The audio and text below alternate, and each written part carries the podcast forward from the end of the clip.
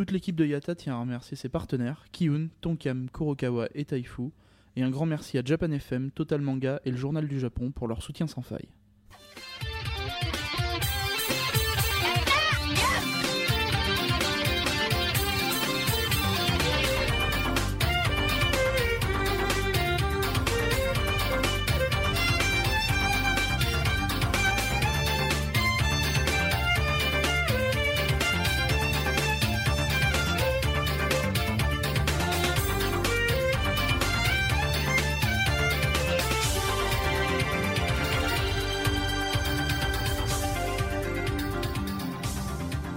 Et salut à tous, Road to Japan épisode 7.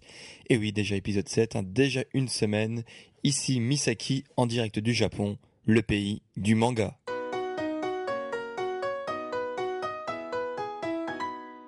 Et oui, donc aujourd'hui, euh, bah, un peu, un peu comme hier, euh, un épisode à thème.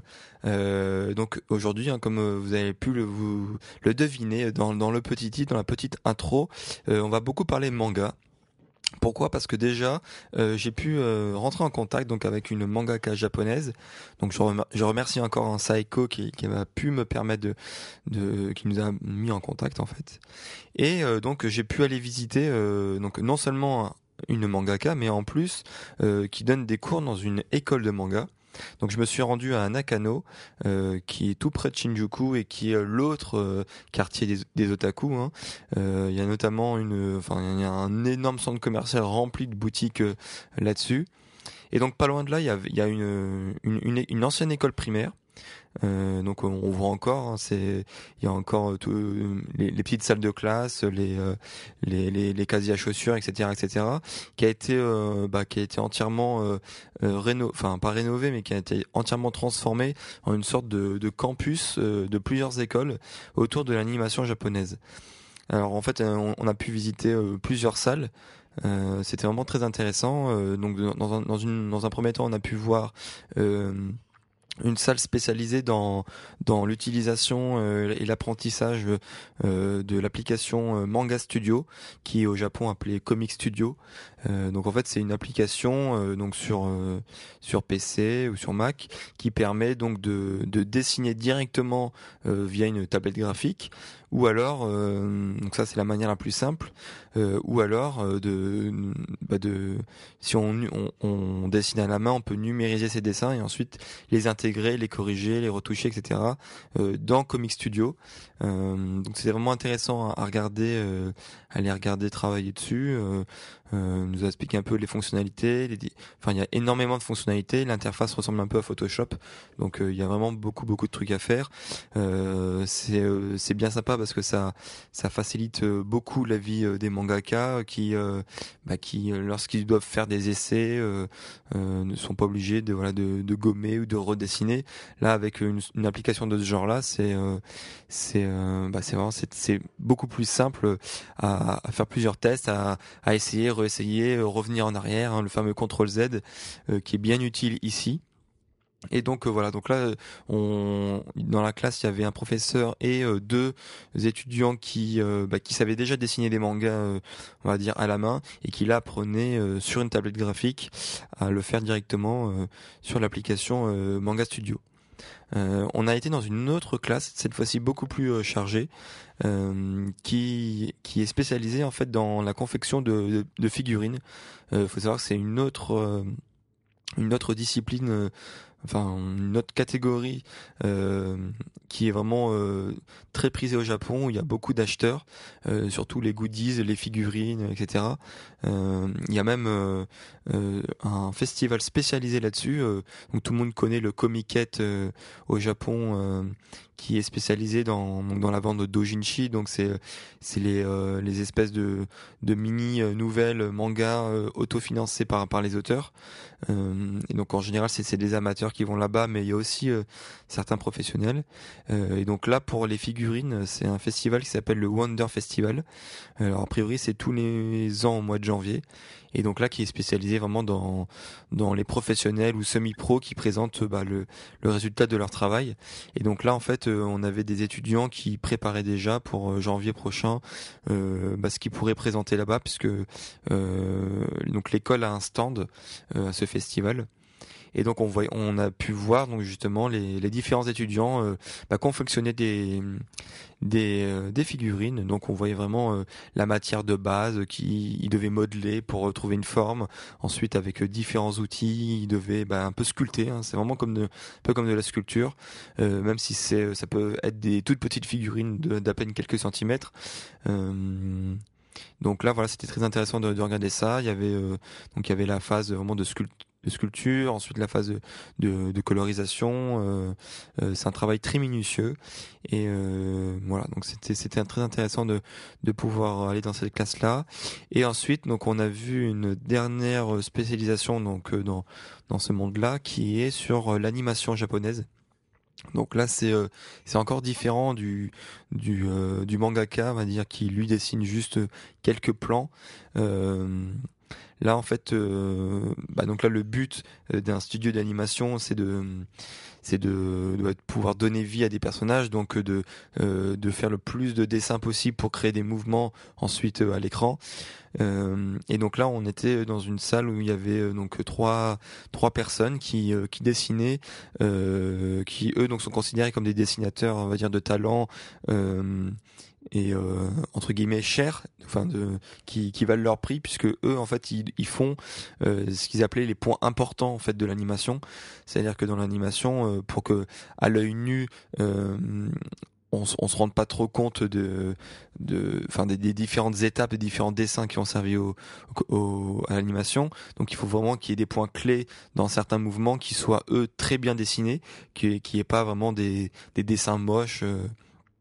Et, euh, et, par contre, donc entre ces points importants, euh, ça peut être sous-traité dans un autre studio euh, entre guillemets low cost qui eux feront, qui passeront peut-être moins de, de, temps ou moins d'applications sur les dessins, qui eux seront, mais qui seront moins visibles à l'œil nu puisque en fait ça, ce sera vraiment bah, dans le mouvement.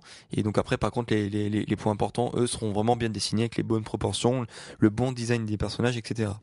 Donc là, en fait on n'a pas pu prendre de photos directement de des dessins exactement qu'il était en train de faire euh, parce que euh, bah, parce que c'était euh, des dessins animés qui n'étaient pas encore dessins animés ou alors mascotte de pub. Il y, a, y, a, toutes sortes d'utilisations possibles hein, sur sur l'animation. Donc, euh, donc là, on n'a pas pu prendre parce que c'était pas encore passé à la télé, donc euh, c'était un peu euh, à secret défense. donc, on a pu prendre des photos, par contre, de, de l'ensemble de leur travail, la manière dont, dont, ils faisaient. Donc, on voyait un peu l'installation avec une sorte de, de, de table lumineuse qui leur permettait un peu de voir en transparence ce qu'il y a dessous et puis pouvoir enchaîner voilà les, les différents plans qui vont créer un mouvement. Euh, oui, donc voilà, donc là c'était très intéressant également euh, de pouvoir euh, voir ça. Euh, on a pu parler aussi avec euh, un des, une des personnes qui travaillait, qui nous expliquait un peu comment il faisait. et voilà, donc la, la, manière dont fonctionnait ce domaine-là. donc ensuite on, on est allé comment dire dans dans un dans une sorte d'imprimeur voilà, enfin imprimeur interne qui est spécialisé dans la confection de dojinshi euh, et donc euh, où euh, en général euh, donc les élèves des différentes sections, enfin en tout cas les les élèves de, de, de la classe manga de de de, de la mangaka justement que, que j'ai rencontré euh, euh, peuvent ensuite euh, imprimer le, le, résultat de, de leur dojinshi ici, mais aussi ça peut servir bah, pour toutes sortes d'autres utilisations, des, des, des pros ou de semi-pros qui passent ici pour pour imprimer leur leur dojinshi avant d'aller au comiquet par exemple. donc là, ça, on l'a vu en route, hein, c'est vraiment une, une, grosse bête hein, le truc. Hein, c'est pas la petite imprimante de, de, la petite imprimante que vous avez chez vous. donc voilà. Ensuite là, j'ai pu interviewer justement la, la fameuse Donc euh, vous la connaissez sans doute pas puisque euh, ces mangas euh, sont sortis au Japon, ensuite aussi aux États-Unis, certains en Allemagne, en Italie, Espagne, mais pas en France. donc elle s'appelle Nao Yazawa. Et donc elle a fait bah, plusieurs. alors ce qui est intéressant, c'est qu'elle a fait ce qui est même même assez rare, on va dire chez les mangaka, c'est qu'elle a fait un peu tous les styles de manga. Elle est partie du début en en, euh, en dessiné dans, dans, des mangas, dans des magazines euh, pour euh, petits enfants, pour petits garçons. Ensuite, elle a fait un magazine pour petites filles. Ensuite, elle a fait du shoujo un, peu plus classique, euh, un peu magical girl. Donc là, ce qui euh, c'est un peu son son œuvre la plus connue. Donc ça s'appelle Wedding Euh, donc ça c'est vraiment du shojo et ensuite un peu en dojinshi euh, qui a été aussi ensuite publié en Allemagne et peut-être aussi en qui a été traduit en anglais aussi il me semble euh, qui s'appelle je vais pas vous dire bêtise je vais rechercher rapidement le nom euh, qui s'appelle le Shinku Chitai et qui là euh, bah donc là c'est vraiment un seinen. Donc euh, un seinen donc c'est-à-dire un manga pour euh, pour adultes. Donc là ça, ça traitait vraiment d'une histoire assez noire sur des survivants après une catastrophe naturelle qui a été dessiné euh, d'ailleurs bien avant euh, la catastrophe du 11 mars, hein, donc c'était un peu de l'anticipation. donc voilà, donc elle a, elle, a, un spectre, un spectre assez large en termes de, de dessin et de, de public auquel elle s'adresse. Et donc voilà, donc j'ai pu parler avec elle plusieurs points. Je pense que je ferai un donc là je vais pas détailler tout ici mais je ferai un compte rendu euh, beaucoup plus détaillé euh, puisque ça a été enregistré ça a été filmé euh, il y a eu beaucoup de photos euh, donc je ferai un compte rendu plus détaillé quand je serai revenu en France mais voilà donc on a pu aborder plusieurs points euh, euh, bah, donc ces différentes œuvres c'est bah, comment elle travaillait puisque elle, elle, elle elle travaille donc euh, avec des magazines japonais, mais elle a aussi travaillé directement avec des éditeurs, euh, notamment euh, allemands et américains. Donc vraiment une, bah, une expérience que pas beaucoup de, de mangaka peuvent avoir. et on a aussi parler de bah, de toutes les toutes les problématiques actuelles autour du manga donc euh, tout ce qui est dématérialisation euh, lutte entre guillemets contre contre le piratage euh, des œuvres donc le scantrad euh, voilà donc toutes sortes de points intéressants. Euh, en tout cas voilà c'était une une expérience assez intéressante de visiter l'école et la mangaka. Dernier point ce qui est, ce qui est intéressant c'est que enfin voilà, euh, au, au, travers d'un couloir comme ça, à un moment donné, il y a, y a, une, il y a une personne qui vient vers moi, il me fait, au fait, euh, euh, vous connaissez euh, Polymanga? Je fais oui, il me semble, oui. Donc en fait, c'est Polymanga, c'est c'est une sorte de Japan Expo, donc un salon sur la culture japonaise, mais qui, a, qui se passe en, à Lausanne, a priori en Suisse. Et donc en fait, euh, cette personne, c'était euh, c'était juste en fait l'invité d'honneur de 2011 euh, Polymanga, euh, donc qui s'appelle Kazuo Maekawa. Et donc si ça vous dit rien, c'était juste en fait l'auteur du manga de Gyakuten Saiban, donc plus connu en France sous le nom de Ace Attorney Phoenix Wright ou Ace Attorney Investigation. Euh, donc voilà, juste la classe, comme ça je l'ai croisé, euh, je lui ai dit bonjour, il est venu vers moi, il me parlait un peu en euh, vite fait, il m'a parlé en deux trois mots français et donc voilà, c'était sympa d'avoir croisé toutes ces personnes euh, qui ont pu me faire visiter l'école. Euh, donc j'aurais plein de remerciements à faire, mais je ferai, je pense que je le ferai dans, dans le plus long article. Euh, et d'ailleurs, ils ont même fait ensuite, il faudra que je cherche, je, donnerai le lien plus tard. Un, ils ont, enfin ils ont mentionné notre venue à l'école sur le sur le blog de leur école. Donc je pense, il faudrait que je trouve, il devrait, il y avoir marqué euh, podcast Yata, un truc comme ça, sur le blog de leur école. Donc c'est voilà, c'est ça fait un peu la classe quoi. Euh, pour rester dans, le même euh, dans le même domaine, donc euh, on, va rester dans le manga. Hier soir, on est allé voir au cinéma le film de Kenshin. Alors qui, vient juste de sortir, c'était dimanche dernier, samedi dernier qu'il est sorti. au Japon, toutes les sorties de films se font le samedi et pas le mercredi. Donc il vient juste de sortir. Donc bon, pour ceux qui savent pas, hein, Kenshin c'est quand même une série assez culte Kenshin le vagabond, donc qui, qui raconte l'histoire d'un d'un samouraï qui était un assassin légendaire euh, euh, voilà pendant la guerre et, qui faisait des contrats avant. Et euh, donc euh, suite à un, incident qui a décidé donc de de ne plus tuer personne et qui donc a, porte avec lui maintenant une sorte de katana inversé c'est-à-dire que la, face la, face normalement qui permet de couper de tuer les ennemis ben ne, ne tue plus. Et en fait elle est elle est de l'autre côté de la lame. Euh, voilà. Donc ça c'était le c'était le pitch de départ. Euh, alors je vais pas, je vais pas euh, vous dire si euh, si c'est vraiment hyper fidèle au manga puisque j'ai pas fini complètement le manga. Je sais juste que bah, c'était vraiment adapté directement du manga. Donc vous, allez retrouver les personnages principaux. Ah mince, c'est con là, j'ai pas préparé le nom du, du héros, enfin du de l'acteur. Euh, je voulais le préparer, mais c'est pas grave. Voilà, ça fait un peu live. Euh, en tout cas, l'acteur principal qui joue euh, qui joue Kenshin est vraiment hyper connu. Euh, il a joué notamment donc dans Bloody Monday, dans Rockies. Euh, voilà, donc plein de plein de dramas et films assez connus. Euh, il joue vraiment assez bien, vraiment dans, dans le film. Euh, voilà, même té témoignage euh, euh, de, plusieurs personnes, enfin, en tout cas de, la voix mystère qui ne parle pas japonais, qui a bah, qui a aussi apprécié le, film. Donc voilà, c'est avant tout un film d'action et un film d'époque qui peut vraiment se suivre très facilement.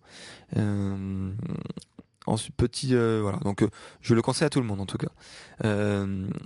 Petit point sur, le cinéma au Japon.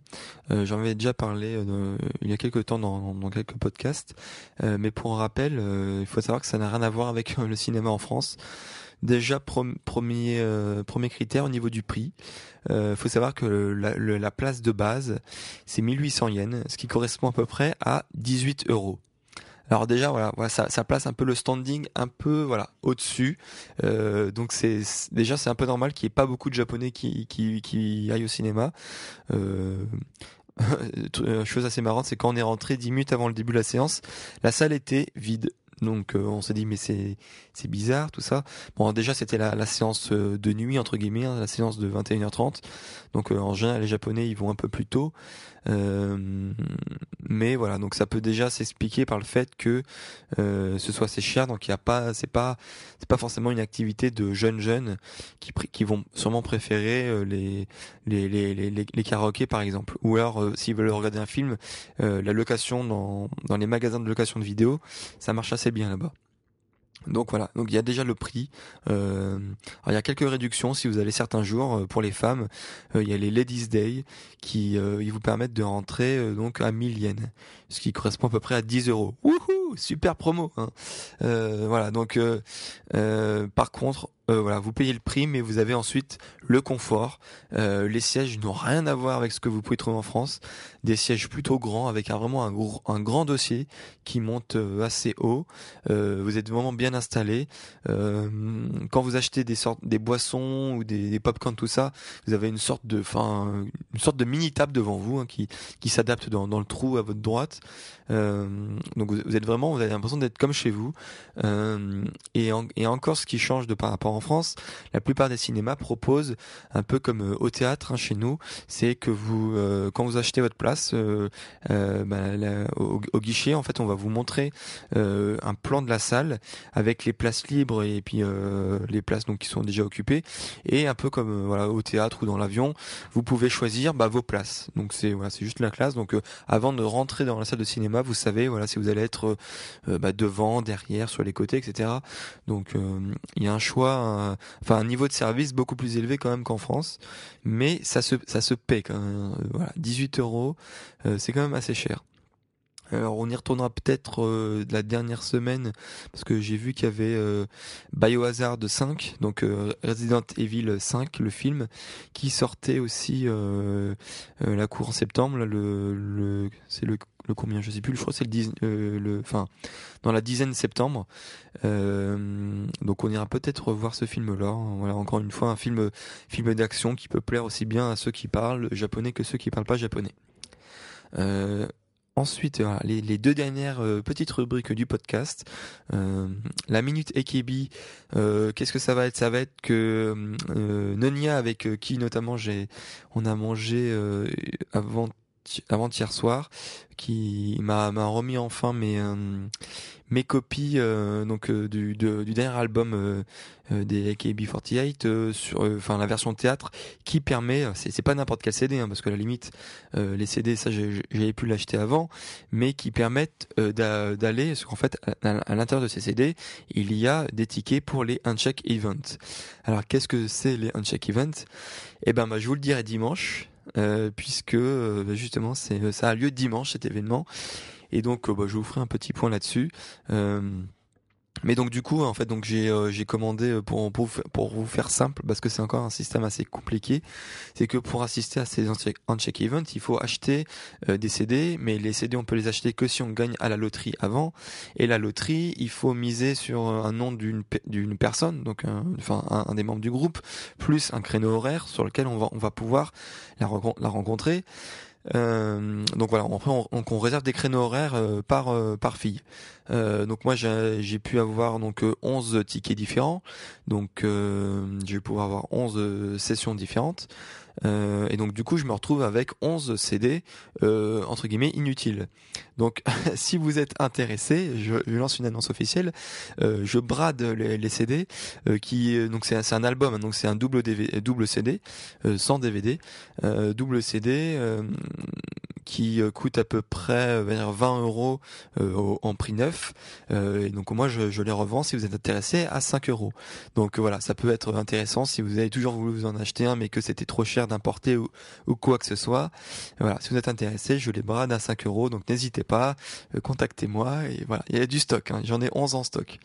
Voilà, euh, je vais terminer euh, par euh, la dernière rubrique du test, le test du jour qui va être une fois de plus en rapport avec le thème, le thème de cet épisode donc le manga. et j'ai pu tester la canette Dragon Ball, la boisson Dragon Ball. bon, je vais je vais pas faire l'affront de vous expliquer ce que c'est Dragon Ball. Hein. S'il y a des personnes qui ne savent pas ce que c'est, allez vous renseigner tout de suite. Euh, voilà. Donc la boisson, euh, ce qui est marrant en fait, c'est c'est le, c'est le, bah, c'est le design tout simplement. Euh, pour les collectionneurs, vous avez 7, c'est ça? 7, non 8, non 9. 9 designs différents à collectionner. Donc vous avez Sangoku, Bulma, Tortue Géniale, Yamcha, Krillin, Tenchian, Yajirobe, Pilaf et le dragon, le dragon doré.